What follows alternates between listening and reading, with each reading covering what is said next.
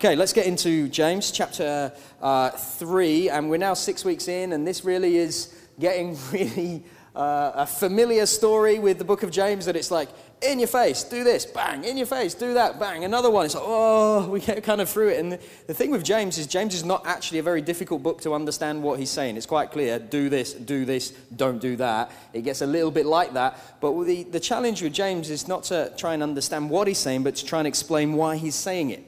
And so we're going to carry on from uh, verse 13 of, of chapter 3, and we're just going to try and get under the skin, really, of what James is saying and how it's speaking to us. Don't forget, James has wrote to the, the diaspora, the church that has been scattered and spread, and this is an insight into what was being taught into that church community. And verse 13 says, Who is wise and understanding among you? By his good conduct, let him show his works in the meekness of wisdom.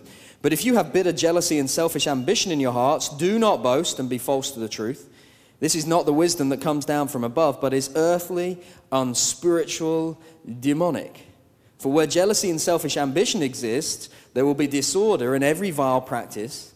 But the wisdom from above is first pure, then peaceable, gentle, open to reason, full of mercy and good fruits, impartial and sincere. And a harvest of righteousness is sown in peace by those who make peace. We'll just pause there for a moment. James opens this up and says, Listen, remember, this is to, written to Christians. He writes this and he says, There are two ways of living as a Christian. You can live according to godly wisdom, the way that God has designed it to be, or you can live, or you can try and live according to earthly wisdom. And James contrasts these two things and he says, Look, earthly wisdom is a kind of wisdom that says, It's all about me. It's verse 14. It's motivated by self ambition. It's, it's what suits me, what I want, what I desire. It does not treat God as God. Instead, it says, I know best. And so, even if, even if God's word in the Bible says something different, he goes, Well, actually, he can't really mean that because what God really means is is what I think he means and what I think, and we'll just cross that bit out and we'll just put a little asterisk there. And I'll buy myself a big, fat, wide margin Bible with little bits of uh, down the side where I can write in what he actually meant. So I'll cross out that bit and little asterisks and go, no, he doesn't really mean that. What he means is what I think. and it's funny how often when we live by earthly wisdom, when we think we know best, how often God seems to agree with exactly what we think. And it's kind of almost amusing how that goes that, hey, it's funny that the God of the universe who created all things happens to agree with absolutely everything that I want and think and do. And if that's the case, you're probably approaching it wrong. That's probably earthly wisdom. And James says it's false and it's self centered. And he says, if you live this way, it is not actually, ironically, going to lead to the life you want. Why do we not treat God as God? Because we think that if I, this is what I want, and if I behave like this, this is the way to get it. And James says, ironically, you live like that. You ignore God. You don't treat God as God. You play by your own rules. You're not actually going to get where you want to be anyway. And even if you do, it's not actually going to get you what you want. It's not going to fulfill you. And James says, False earthly wisdom leads to jealousy and disorder. It's filled with envy. It's always comparing itself to others. And James says it's evil, it's unspiritual.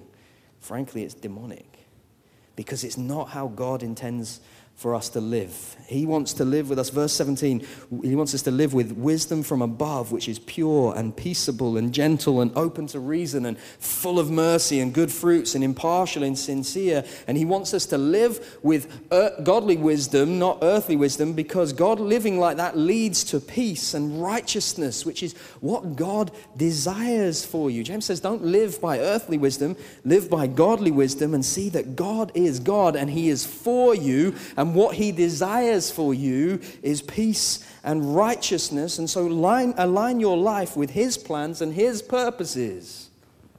He carries on, verse 1 of chapter 4. What causes quarrels and causes fights among you? Basically, there was a whole load of arguing and disagreements and falling outs and, and people saying things they shouldn't and, and reacting in a way that they shouldn't and, and tensions with each other. And it was like, oh, and he's saying, What are you doing? Is it not this, that your passions are at war within you? You desire and do not have, so you murder. You covet and cannot obtain, so you fight and quarrel. You do not have because you do not ask, and you ask and do not receive because you ask wrongly to spend it on your passions. You adulterous people. Do you not know that friendship with the world is enmity with God? Therefore, whoever wishes to be a friend of the world makes himself an enemy of God. Or do you suppose it is no purpose that the scripture says he yearns jealously over the Spirit that he has made to dwell in us? But he gives more grace. Therefore, it says, God opposes the proud, but gives grace to the humble. Submit yourselves, therefore, to God. Resist the devil, and he will flee from you. Draw near to God, and he will draw near to you. Cleanse your hands, you sinners and purify your hearts, you double minded. Be wretched and mourn and weep. Let your laughter be turned to mourning and your joy to gloom. Humble yourselves before the Lord, and he will exalt you. Do not speak evil against one another, brothers. The one who speaks against a brother or judges his brother speaks evil against the law and judges the law. But if you judge the law, you are not a doer of the law, but a judge. There is only one lawgiver and one judge, he who is able to save and to destroy but who are you to judge your neighbor? So come now, you who say today or tomorrow we'll go into such and such a town and spend a year there and trade and make a profit, yet you do not know what tomorrow will bring. What is your life? For you are a mist that appears for a little time and then vanishes. Instead, you ought to say, If the Lord wills, we will live and do this or that. As it is, you boast in your arrogance. All such boasting is evil. So whoever knows the right thing to do and fails to do it, for him it is sin. Hey, listen, we see the line of thinking here in James's argument. It's our life is really quite short. Now, I know at times it doesn't feel like it and it feels like it goes on and on and on and on, but the reality is it is really quite short. And there is a day coming when every single one of us, every person who steps foot on this planet, will stand one day before the judge, the one who sees all and knows all, who's King of Kings and Lord of Lords, and decides, basically holds in our, his hands our eternal fate. He makes the decision about where we're going to spend eternity and how we're going to spend it. He's the judge. He sees all and he knows all. And James's line of thinking is look, recognize that and align your life now, live your life now according to the reality of what you will face one day. Choose wisely how you live now. Live by godly wisdom, be a friend of God's, and your experience before the judge will not be one of fear and disaster, but will be one of joy because judges, this judge is not just one who hands out condemning sentences, he's one who hands, he's one who hands out rewards. He's one who saves. He's one who says, Well done, good and faithful servant. And he's one who, who dishes out each to how according to how we lived our lives. Live by godly wisdom, it's going to be a great day. Live by worldly wisdom, become an enemy of God, and well, that judge becomes a little bit terrifying. Let's just unpack what's going on here a little bit because verse 1, with this moment, says, James says, What's going on? What's causing all these arguments and this friction? And what's causing the outward and the kind of quarreling and the things that we say? And James could just exactly be speaking to us today. What causes that moments when we're, and he says, listen, it's got nothing to do with your, with your loony mother-in-law. It's got nothing to do with your kind of annoying boss. It's got nothing to do with those next door neighbors who just wind you up with the mm, mm, mm, of their music or whatever it is. It, those things that you go, it's, I'm annoyed and I'm irritated because my kids are this or my wife is that or the work person is this or my situation's that. And James says, no, no, no. It's got nothing to do with those external things. It's more what's going on within you. Because he answers his question. He says, Don't they come, those, those moments, don't they come from your passions that are at war within you? Literally, they come from the word passions, your desires or your pleasures. It's the Greek word hedoni, which basically is the word we get our English word hedonism from. It's that pursuit of pleasure that we all have, this drive that we all have to stuff our lives full of experiences and things and possessions and stuff. We, we're seeking pleasure. We're a pleasure seeking people. We're wired for glory. There is a desire in us to stuff our lives full of things and exciting stuff and pleasure, what makes us happy and content. And because all of us are like that, it's going to grow in some way. And it either grows in a godly way or it grows in an earthly way.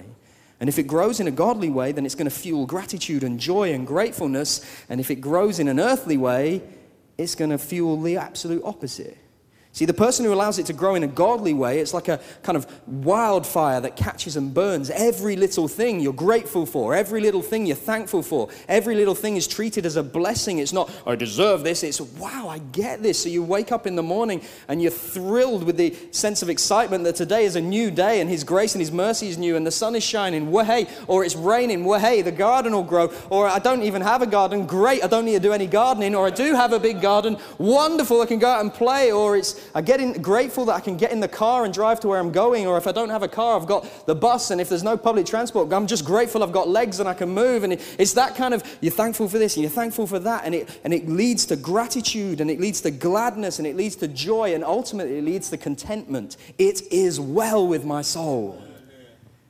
And it's not got anything to do with stuff. So if God gives me stuff, great. And if He doesn't, still great, because God is good and is well with my soul, and I'm content and I am happy. That's how it grows in a godly way. And in an earthly way, it grows completely the opposite. They do grow if you grow in an, if you pursue an earthly wisdom, just not in a positive way at all. You begin to see things as if you're entitled to them somehow. And so you grow not in gladness and not in joy, but in contempt when you don't get them. So when you think you're owed something and you don't get it, you get angry and cross about it. When you think you deserve something and you don't get it, you get angry with others who do get it, and then ultimately you get angry with God. And when you see others get blessed, you can't rejoice in that because you think, they don't deserve that. I deserve that. And just as a little aside, I'll be honest with you, probably the worst thing you can ever pray is, God, give me what I deserve. All right? You ever want to pray that? God, give me what I deserve. I deserve this. You do not want God to answer that prayer for you. Yep, all right, I'll give you exactly what you deserve. That is not going to go well for you. But an earthly way of thinking is, I deserve this. I've worked really hard. And James is, the picture he's painting is not that pursuing pleasure is wrong. It's just he's saying this, driving desire within us that our personal pleasure is the main goal in life. That's what earthly wisdom is. And he says that's the issue. That when we desire the things of our heart's desire, whether they're kind of sinful stuff of the flesh, like possessions, the bigger house, the bigger car, the bigger whatever it is, or relationships, or, or even the things that are, mot- maybe the things that are motivated by selfish ambition of greed, like the position and the plaudits and the popularity. Like, I, I really want people to see me and, and recognize me and see how good I am. James says, look, there's like a battle going on in your hearts. And when we pursue those things, remember, he's talking to Christians here. When we pursue those things of the world, it causes misery. He says, verse 2, you desire, but you do not have. This whole passage just oozes with frustration and disappointment of worldly pleasure seeking. It's like, I desire it and I don't get it, and so I'm just disappointed. It's all I'm chasing and it doesn't happen, and so I'm just miserable about it. And God, what's going on? It's not fair. Why do they get it? Not content growing contempt instead. And even actually, if you do get it, you soon realize, well, actually, it doesn't really satisfy. There was a survey a few years ago of people in, uh, in all different um, wealth pack, um, categories of like 0 to 10,000, 10 to 20,000, whatever it was, all the way through to like uber millionaires. And in every single category, everybody said if they just had a little bit more, 10 to 20% more. That's all, eh, not greedy, just 10 to 20% more, then I'd be happy. And it was in every single category. Even in the millionaires, if we just had 10 to 20% more, I'd be, this, that's the reality. Those things don't ultimately satisfy. You can get a bit more, and it doesn't ultimately satisfy for you. You're never going to be content, always chasing more. If you're not content this afternoon, just got to ask ourselves, what are we chasing? Are we living by godly wisdom or worldly wisdom? And if you live by worldly wisdom, verse 3 tells us it results in ruining your prayer life. You ask and do not receive because you ask wrongly to spend it on your passions. So, what happens is that the Christian who's pleasure mad, who's pursuing all the, the things of this world, because they're a Christian, there's like a measure of spirituality about them, all right? this, then they kind of realize that actually praying for like the fancy car and the big Maserati and the Ferrari and, and all of those kind of things, you kind of think, actually, that's probably not right. That's probably not going to actually line up with God's will. And so, I probably ought not to pray for that. And the problem is then is me, I won't pray for that, and then I'll just pray. Actually, the next thing I want, that probably doesn't desire, line up with God's will because I want to be rich, and, and that's probably not what He wants. So I won't pray for that. And what we end up getting is not praying for anything because everything that we want in on our list is things that you think it's probably not actually going to line up with what God wants. So we don't ask for anything. In fact, don't pray at all. And even if we do pray, if we're just praying, pursuing worldly things all the time, we're kind of missing the point and it doesn't get answered. And it leads to, again, to frustration. And all of this leads, James tells us, to friendship with the world, which literally means being an enemy of God. If you're a friend with the world, it literally means you're an enemy of God. Now, James is not saying that you can't be friends with people in the world. That's not what he's talking about. His concept and understanding of friendship is not ours. Friendship to us today basically means casual acquaintance, all right? It's kind of like we have this attitude of here, in, here's my really good friend Pete. I'm like, oh, cool, where's Pete from? Uh, I have no idea. Where are you from, Pete? You don't know somebody, right? It's that kind of thing. Our, we have friendships based on how well we stalk people on Facebook, okay? Literally, our friends today are the kind of relationships we have with our friends today. 10 years ago, it would have been illegal and you would have been locked up, all right? I, I know, I see what they like and what they eat. The only way you'd have known that 10 years ago if you were stalking them and that was illegal. Now they're considered our friends. All right, this, that's how we do friendship in the 21st century. It's like, I know everything about them. That's just weird because you just saw it on their timeline, okay, as opposed to you actually know. Friendship in the, in the, in the New Testament times, in ancient days, you would know because you actually knew because you spent all of your time with one another, because you lived in the same place with the same people for your entire life with those people, in, and your friendship with them was so deep and connected and intimate and life giving that you relied on one another, and there was a, a, a sense of trust and love and faithfulness together. That was what friendship was here. And the picture James is getting at is not you can't be friends with people who are, in, who are not Christians in the world. Obviously, you can be. It's I'm trusting these things of the world. I'm connected. I'm so deeply connected with the world that everything I need, all I'm looking for is there rather than with God. And James says, if you do that, you're an enemy of God. But as we looked at a couple of weeks ago, all the warnings in Scripture, don't do that, they're actually invitations to come and do something else. And James says, don't be a friend of the world. Why? Because I want you to be a friend of me, says God. James is warning us right here. He's inviting us to come and live right, live in light of the judge who we will one day stand before and become his friend.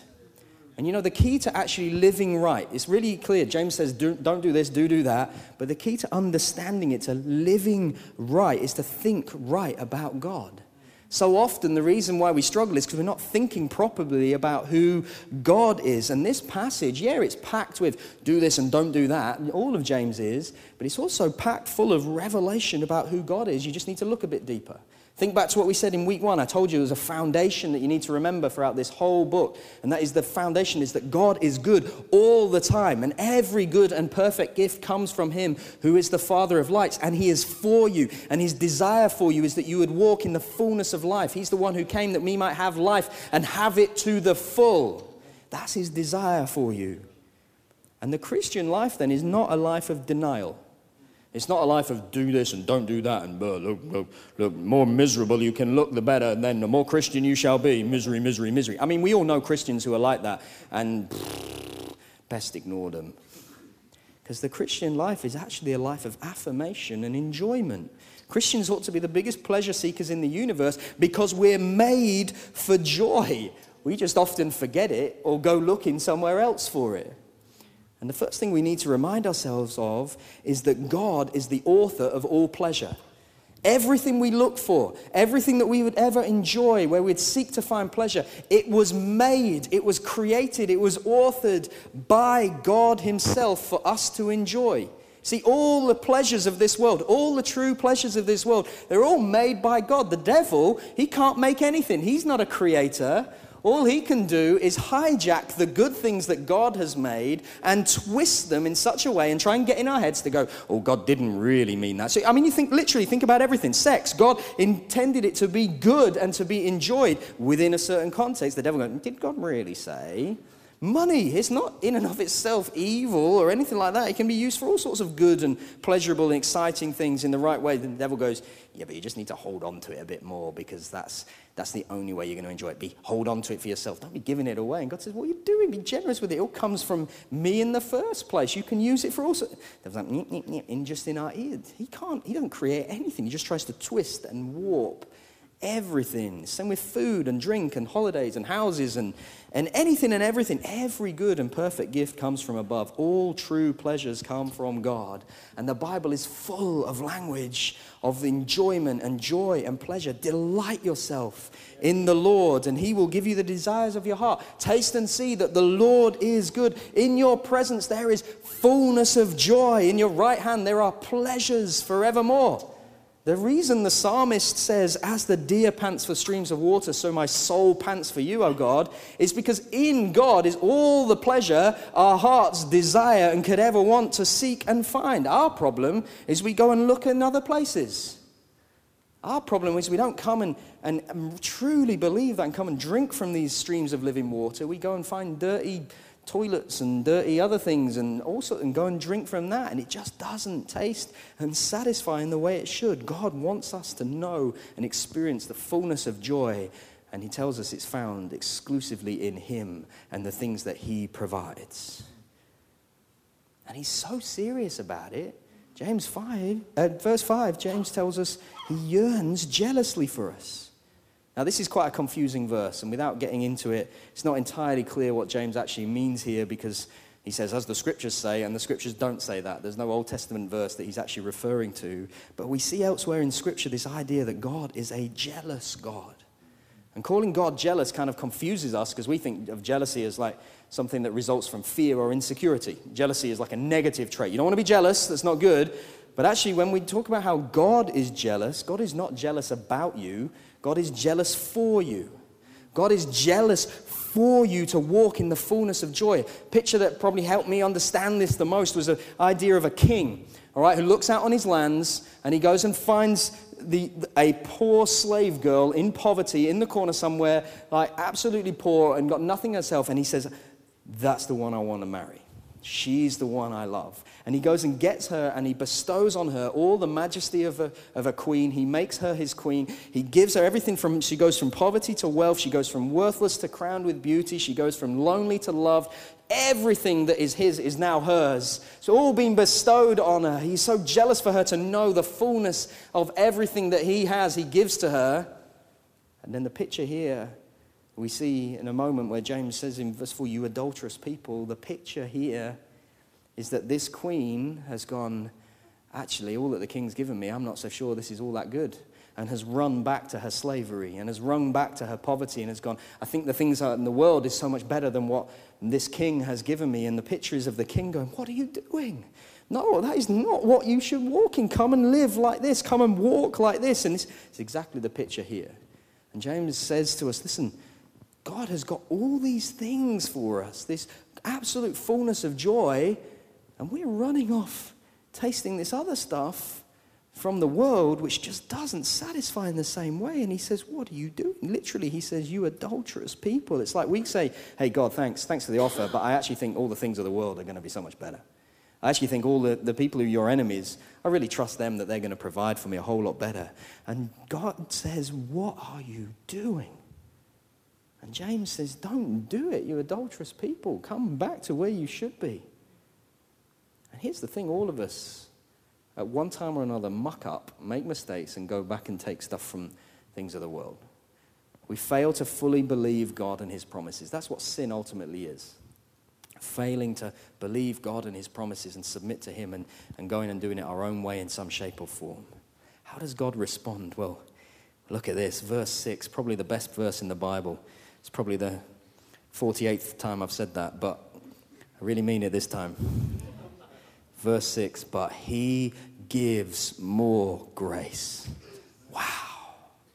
This is not saving grace. Every believer's already got that. This is literally greater grace. This is Romans 5:20 where sin increased, grace abound all the more. There's always more grace. It always abounds. There is never a sin issue in your life that has more power than the cross of Christ to forgive and restore you. And God is so jealous for you to know his redeeming and restoring grace in your life so that you might walk in free and freedom and joy. That every time we go and do something that is uh, from the world, every time we sin, every time we muck up, every time we make a mistake, every time we look somewhere we shouldn't, every time we go and drink from something we shouldn't, every time we go and act in such a way as we shouldn't, he says, there is more grace for you that will cover that error, that will cover that sin, that will cover that mistake. It's exactly why the writer of Hebrews, Hebrews 4 says, Let us approach the throne of grace with confidence so we might receive mercy and grace to help us in our time of need. Here's the beauty of the gospel no matter how high the sin volume is in your life, grace abounds all the more.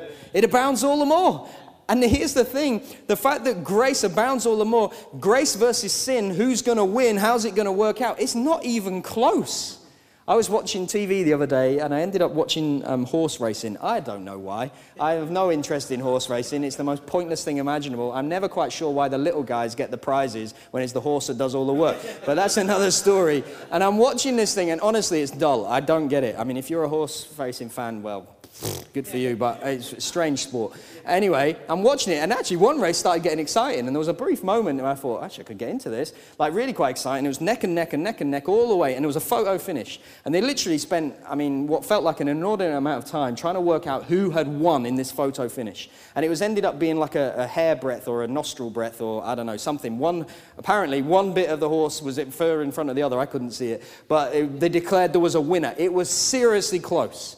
And listen, I just want you to imagine for a moment that grace and sin have a race to decide who wins. It is nowhere near close in any way, shape, or form. Grace blows sin out of the water all day, every day. Grace has not only finished the race, he's had a shower, he's got dressed, he's gone home, he's had a meal, he's had, a, he's had another bath. No idea why you'd have another bath. He's gone and, and, and had an evening drink, had a nightcap, watched his favorite TV program, gone to sleep, woken up in the morning, had breakfast, gone out, had a beautiful family day. And just about that point, sin is beginning to creep somewhere towards the finish line. Grace grace blows sin out of the water all day, every single day. It's not close. It's not a, ooh, what's going to win? What's not? Grace abounds more and more and more and more. So, how does God respond when we as Christians muck up and sin and do something stupid and do something that we shouldn't? What, do, what does He do? He turns up the volume of grace so loud that the noise of rebellion is not only no longer heard, it's completely wiped out. That's the gospel. That's how serious God is that you would know freedom and joy and peace and contentment. That's how jealous God is for you. He would wipe it all out because grace abounds. Where sin abounds, grace abounds all the more. You need grace in your life today? Come, He will give. You need to know joy today in your life because there's issues that are going through? Come, He will give. But here's the thing it's conditional. It's conditional. What? I'm going to be conditional. It's freely given. Yeah, it is. When we submit to Him. God opposes the proud, but He gives grace to the humble. How do we respond to God's response to us? We've got a few minutes left. James gives us one big command, and then he breaks it down into three actions. And the big command to receive the grace of God in your life is submit to God. Submit to God. Verse 7 Submit yourselves, therefore, to God. You see, God opposes the proud.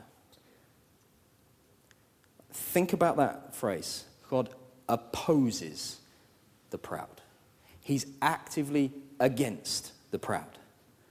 God the creator of all, the King of kings, the Lord of lords, the one who is and was and is to come, the, the Lion of Judah, all of those things, he opposes the proud. Which means he opposes anybody who says, I'll do it my way, thanks. Wow. But he gives grace to the humble. And the only way to receive grace is to submit to God. Now, this is hard because even though we're children of God, we naturally rebel against many of the things that God allows to happen in our lives. I mean, we so often resent the way God chooses to do all sorts of things. It's a daily battle to submit to God. We're trying to sell our house right now. All right, we've had a, an offer accepted on a house and, and we're trying to sell ours. We're just waiting for that to go through. And honestly, it's a daily battle for me to submit to say, God, it's up to you to do it how you want to do it. Because everything in me is just wanting to go, God, why don't you do it like this? It would make so much more sense if you just did it like this. Surely you can see this. That's what I want to do every single day. I want to scream, Come on! Submitting to God and saying, Your way, in your time, however you will, is really hard. And it's hard because we look at our lives and we go, I just don't understand why you would do it like that. I mean, we want to be accomplished and, and, and highly regarded, and God chooses someone else. And you think, what?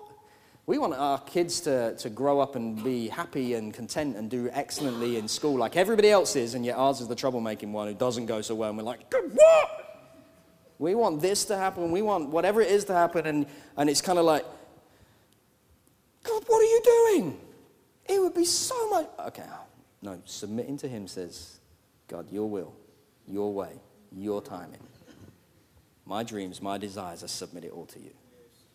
I'll be honest with you, so many Christians have like a mini private feud with God. Never tell anyone about it, never admit it.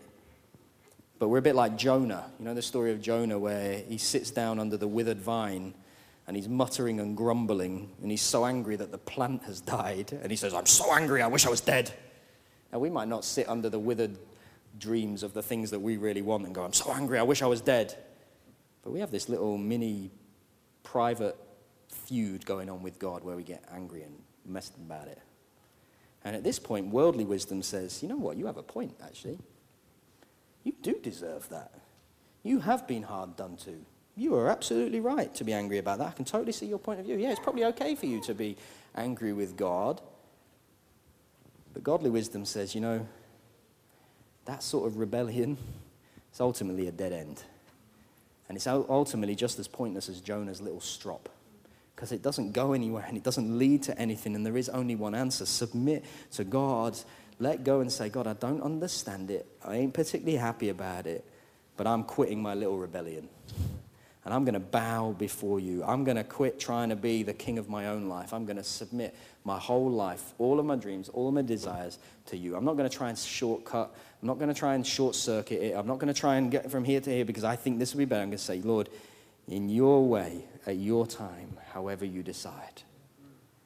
And James says, submit to God. And when you do, the grace comes flooding, and the joy comes, and the contentment comes. James says, submit to God. And then he gives us three little instructions. We've got a few minutes. We'll go through these quick. He says, resist the devil, draw near to God, and get serious about your sin. Resist the devil. Resist the temptation of the world. The devil whispers in our ears that the world of, oh, you can do this, it's okay. Give in to temptation, it's okay. And James says, no, no, no, resist. I'm going to resist. And we resist by drawing close to God. And as we draw close to God, the promise of Scripture is that He comes rushing to us. As I step towards Him, He comes sprinting towards me. As I make this intentional decision to move towards Him, He comes running towards me. It's the picture of the prodigal son who comes and returns, and the father sees him and goes running and throws his arms around him and smothers him with kisses and hugs and says, Come, let's have a party. That's how God responds to us as we go to Him. And it's an active decision for us to draw near to God. It's not just a question of standing there going, I'm waiting here for you with my hands. Is he coming? With it high. no, no, it's an active decision of pursuing God by getting into the Word and going, This is what His Word says, I'm going to line my life up by it. It's an active decision of, of coming and submitting in prayer and saying, God, shape my will so that my desires are yours. It's an active decision and saying, okay, the world says live like this. My desire is that looks quite attractive, but your word says this, and so I'm going to humbly submit myself to your word. And as we do that, he comes rushing to us. And he comes and he fills us with his grace. And the final thing, just real quick, is we need to get serious about sin. I'll be honest with you, we live in a world that has a bit of a glib response to sin. Even talking about repentance is somewhat difficult at times. And James says, Cleanse your hands, you sinners. Purify your hearts, you double minded. verse 9, he says, Be wretched and mourn and weep. Let your laughter be turned to mourning and your joy to gloom. You know, we, we so often, really, what we want to hear is Somebody make us laugh, make us feel good, and then go home and chill out. But James says, no, no, no. Sin is serious. And so deal with it seriously. He literally says, be devastated about it. And he says it's because when we're aware of the reality of our sin and when we mourn and when we grieve and when we get down in the dirt all busted up with an awareness of our sin, when we're humbled, verse 10, then we get exalted before the Lord. You see, the way up is down. The first shall be last, the, the upside down nature of the kingdom of God. And when we get very serious about our sin, when we're, when we're in the dirt, aware of the brokenness and the junk and the mess that we've made of it, that's when he comes and swoops and lifts us up. Probably the most beautiful, powerful story in the Bible is the story of the woman caught in adultery. And she's dragged naked through the crowd and she's flung at the feet of Jesus. And she's caught in adultery. I mean, there's no like if, buts, and maybes. They literally caught her in the act. And the law says she should be killed. And they drag her and they say, let's stone her. And with snot and tears and dirt and shame all over her, Jesus says to her, and says to them, Let the one of you who is without sin cast the first stone. And the Bible records what happens from the oldest to the youngest. They all silently drop their stones and shuffle off out of the picture, never to be seen again. And he walks over to her and he picks up her face. And don't miss this. He picks up her face the Son of God, the Creator, the Sustainer of all things, picks up this guilty woman's face. Her, her guilt is never in question. She's broken. She's ashamed. She's lying naked on the floor. She's completely bust up about the whole thing. It's visible for the whole world to see. It's her most shameful, despicable moment of her life. And he looks her in the face and he says, Has no one condemned you? Neither do I. Go and sin no more. You see, it's in the dirt, it's in the dust, it's in our tears, it's in our brokenness over our sin that the forgiveness and the grace of this jealous God who gives more grace launches us out into thanksgiving and joy and freedom forevermore. You think this woman lay there on the floor moping around, he's forgiven me, I'll just lay here and beat myself up in my sin. Ah. No, she gets up and she goes running and dancing. I mean, we're not actually told, but she, I, there is no way she just lies on the floor and goes, woe is me. He says I'm free and forgiven, so I will beat myself up some more on the floor. No, no, no. She's been broken and now she's exalted because the forgiveness has come. And that's what happens to us, brothers and sisters. We get serious about our sin, we come and we confess it before Him, we confess our sin. He is faithful to purify. And when He purifies us, He says, There's no more condemnation. As far as the east is from the west, that's how far I've removed your transgression. I've turned the volume of grace all the way up. All your sin is gone. So get serious about dealing with it.